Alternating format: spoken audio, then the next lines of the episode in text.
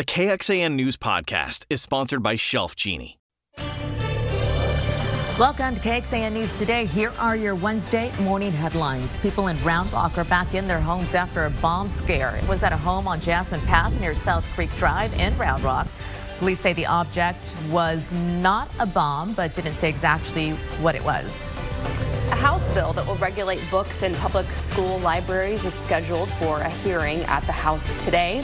This afternoon, the Texas Freedom Network is hosting a read-in at the Capitol. The group says it's dedicated to strengthening public schools. It's against legislative efforts to ban some books from libraries. Attendees will read from books that are being targeted for censorship in Texas public schools. The Austin Fire Department and Austin Travis County EMS are going to hold a groundbreaking today for their new joint station. The entire station off of East Riverside is being reconstructed. The event takes place at 1 o'clock this afternoon. We're going to start off with breaking news this morning. A deadly shooting at a North Austin apartment complex. I'm Sally Hernandez. And I'm Erica Brennes. Police are still on the scene, but they are clearing out of the Hedge apartments off I-35 and North Lamar. Let's take a live look there right now. Police say they received 911 calls about a man in his 20s shot around 10 last night. It happened inside one of those apartments. Officers tried to save the man, but they couldn't. APD said this is an isolated incident, and they're talking with witnesses to try to figure out how and who this person, who shot this person. Going in depth, police are investigating this as Austin's 24th homicide of the year. There were 20 around this time last year. We ended 2022 with a total of 71 homicides. Around this time, two years ago, we were at 28 homicides. The record in the year was back in 2021 with 88. First warning weather with meteorologist Kristen Currie.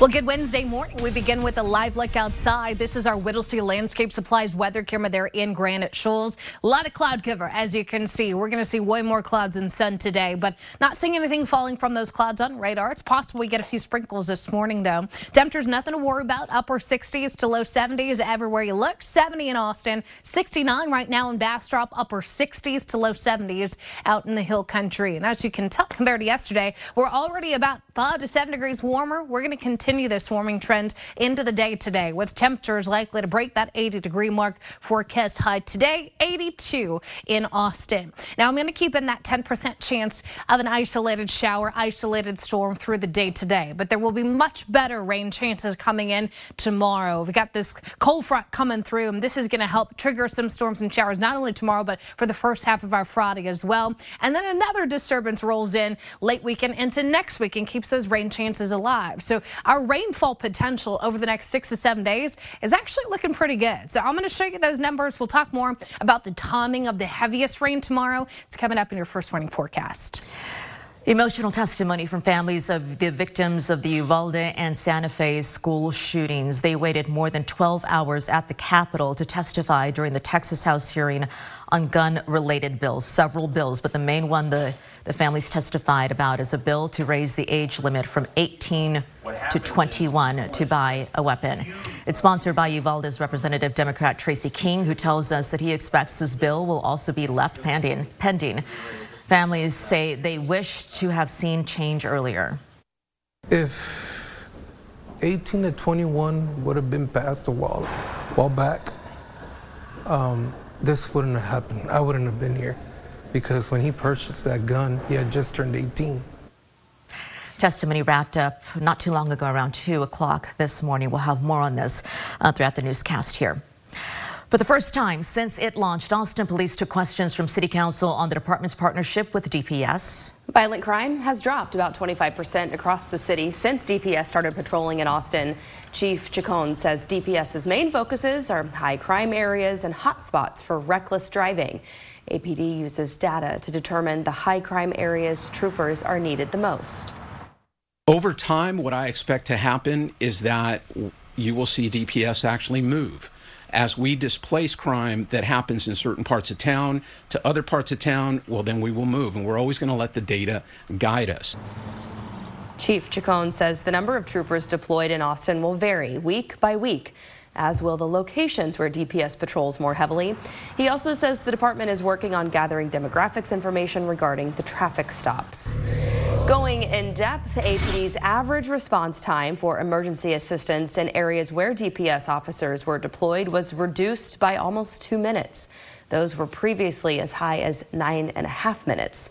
Meanwhile, the response times to urgent calls in these areas were reduced by seven minutes. Those used to be a wait of over 19 minutes. Looking at the entire city, response times for calls for emergency assistance were reduced by 23 seconds and average response times to urgent calls were reduced by 52 seconds. Chief Chacon will discuss how police access and collect data. He'll meet with data privacy experts at 10 this morning. They're addressing the balance between law enforcement agencies and meeting transparency, privacy, and security expectations, all while ensuring that they have the necessary tools and safeguards. Austin School District is still waiting to find out if the Texas Education Agency will delay appointing a conservator to the district. The other option, though, it's requesting. Why United Healthcare insurance customers will have to start paying out of network or find a new provider for some radiology services.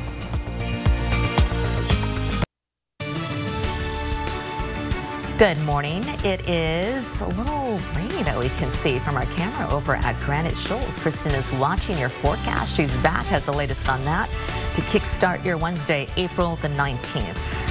Well, let's talk about Austin School District that is still waiting to find out if the Texas Education Agency will delay appointing a conservator to the district. The district requested a monitor instead of a conservator. AISD has been under investigation for years for failures serving special education students. KXAN's Nabil Remadna tells us what some parents would like to see happen. After TEA's recommended conservatorship over AISD's special education department, we would like to instead have a monitor in place, which is one notch below a conservator. Monday night, Austin ISD responded. Allow us to have a monitor for a year and then revisit the conservator option. This move would allow a documentation of how things are going. And for parents like Leah Kelly, whose daughter receives services from the special education department, I'm disappointed. The move is not sitting well. Our kids have an opportunity to get help now. And I think that, um, you know, simply acknowledging that there's a problem doesn't do anything to address the students' need now. Kelly's hoping for a conservator, but says there are more issues than just the backlog. We're not denying the fact that we have a backlog and that our special education system needs support. Our education, so it's really important. Pablo Fabian Morales was diagnosed with dyslexia and relies on accommodations. It's definitely harder for me because I'm taking like dual enrollment. His dad, Peter, says help has been lacking. We found out last year that his accommodations weren't being met. While he wants change, he said he's hoping the district can right the ship under new leadership and a superintendent who's a product of AISD. You know, I think we need to give the superintendent a chance. I think that some state intervention at some point should, might be something that should be considered. I think we definitely need to work hand in hand with the people that we, we elect and the people that we put in charge. Bill Remadna, KXAN News. TEA investigators also said they found, in some cases, the district waited as long as nine months to evaluate students. The standard is within 45 days. Why lawmakers are arguing that a bill to roll back some laws regulating local business is actually good for business in Texas. An Austin area mom has a warning for parents, which she says she found in her baby's formula. This KXAN News podcast is brought to you by Shelf Genie. I'm Rosie Newberry from KXAN Studio 512. Considering replacing your kitchen cabinets? Struggling to find or reach things? Go to shelfgenie.com slash Austin. Shelf Genie designs custom pull-out shelves for your existing cabinets, adding convenience and value to the most used room in your home. Shelf Genie custom pull-out shelves, everything in reach. Good morning, everyone. There is another live look that we're showing you this morning from one of our cameras. This is on the Austonian, high above the ground, 700 feet, looking at the city of Austin. Thank you, everyone, for joining us on KXAN News today. House lawmakers gave preliminary approval to a bill that would roll back some laws regulating local businesses. It goes for final approval in the House today. The legislation would ban city and county ordinances that go beyond current state law like city rules requiring sick leave for workers. The bill's author calls it good for business in Texas. We want those small business owners creating new jobs and providing for their families, not trying to navigate a Byzantine array of local regulations that twist and turn every time they cross city limit sign. Very different needs. Democrats say the bill undermines the importance of local decision making. They try to block the bill with procedural points of order. All of those failed. If you're a United Healthcare insurance customer and need radiology services at ARA Diagnostic Imaging, you will have to pay out of network prices or find a new provider. This also includes people enrolled in Medicare Advantage plans. ARA says it parted ways with the insurance company as of Saturday because United has not been responsive when it comes to renegotiating an agreement. ARA provided KXAN this statement saying in part, quote, the reimbursement rate United Healthcare has been paying does not allow our practice to recruit well-trained radiologists and provide innovative care improvements to serve our patients in the best way possible. United says ARA is demanding a 34% hike over five years. In a statement to KXAN, United says, quote, agreeing to ARA's proposal would increase healthcare costs by nearly $8 million and is not affordable or sustainable for the people and employers throughout the Austin market. Both United and ARA agree both sides should work together on an agreement. Big news this morning. If you're still sharing a Netflix account, the streaming giant announced a timeline for its crackdown on password sharing. It's coming. It says changes could happen as early as the summer, but there is another change to tell you about. Coming up on the Today Show, the company's new paid sharing plan if you want to keep your streaming family together for good if you're a member of, uh, say, a household or, or, a family member who doesn't live with their parents or uh, with their family, then for a couple bucks extra a month, you can be an add on. And so you can continue to watch Netflix at your house, but it's not going to be a free ride like it once was. Mm. that hits you where you yeah, live? Yeah. we're going to be some stage five clingers in a I Curry wonder family. what happens if you get busted. Like, does your account get frozen or do they just log out the one rogue account? It would just not let you in. It you may know, be just hard for them to regulate. I mean, I if they can't too. even do like a live, you know, a showing of that True, true, true. very It's popular true. show, they're probably going to have a hard time regulating the millions of people who are watching. Come it. and get me, Netflix. That's right. Yeah. That's right. Living on the edge. Exactly. Okay, let me show you what's going on with your forecast because uh, kind of a Netflix inside day, really. We've got cloudy skies. It's not going to be pretty, but it will be warm outside. We've got that going for us. Clouds and radar not showing us anything in the way of rain right now. We are going to, uh, at this point, wait for our next storm system to bring us more meaningful rain tomorrow. So today there's a couple spot showers, but this storm that we've got toward north and west, large portion of it stays to the north, but it will get close enough to bring us a better chance of storms and showers tomorrow. So let's talk about today, then we'll get to the good stuff. 70 degrees right now, humidity high. You will notice the humidity levels today. It's going to be warm, it'll be humid, and it'll be breezy at times as winds out of the south, gusting up to about 25 miles per hour. Your rain chances at 10%. I'm not super worried about what we got coming in today.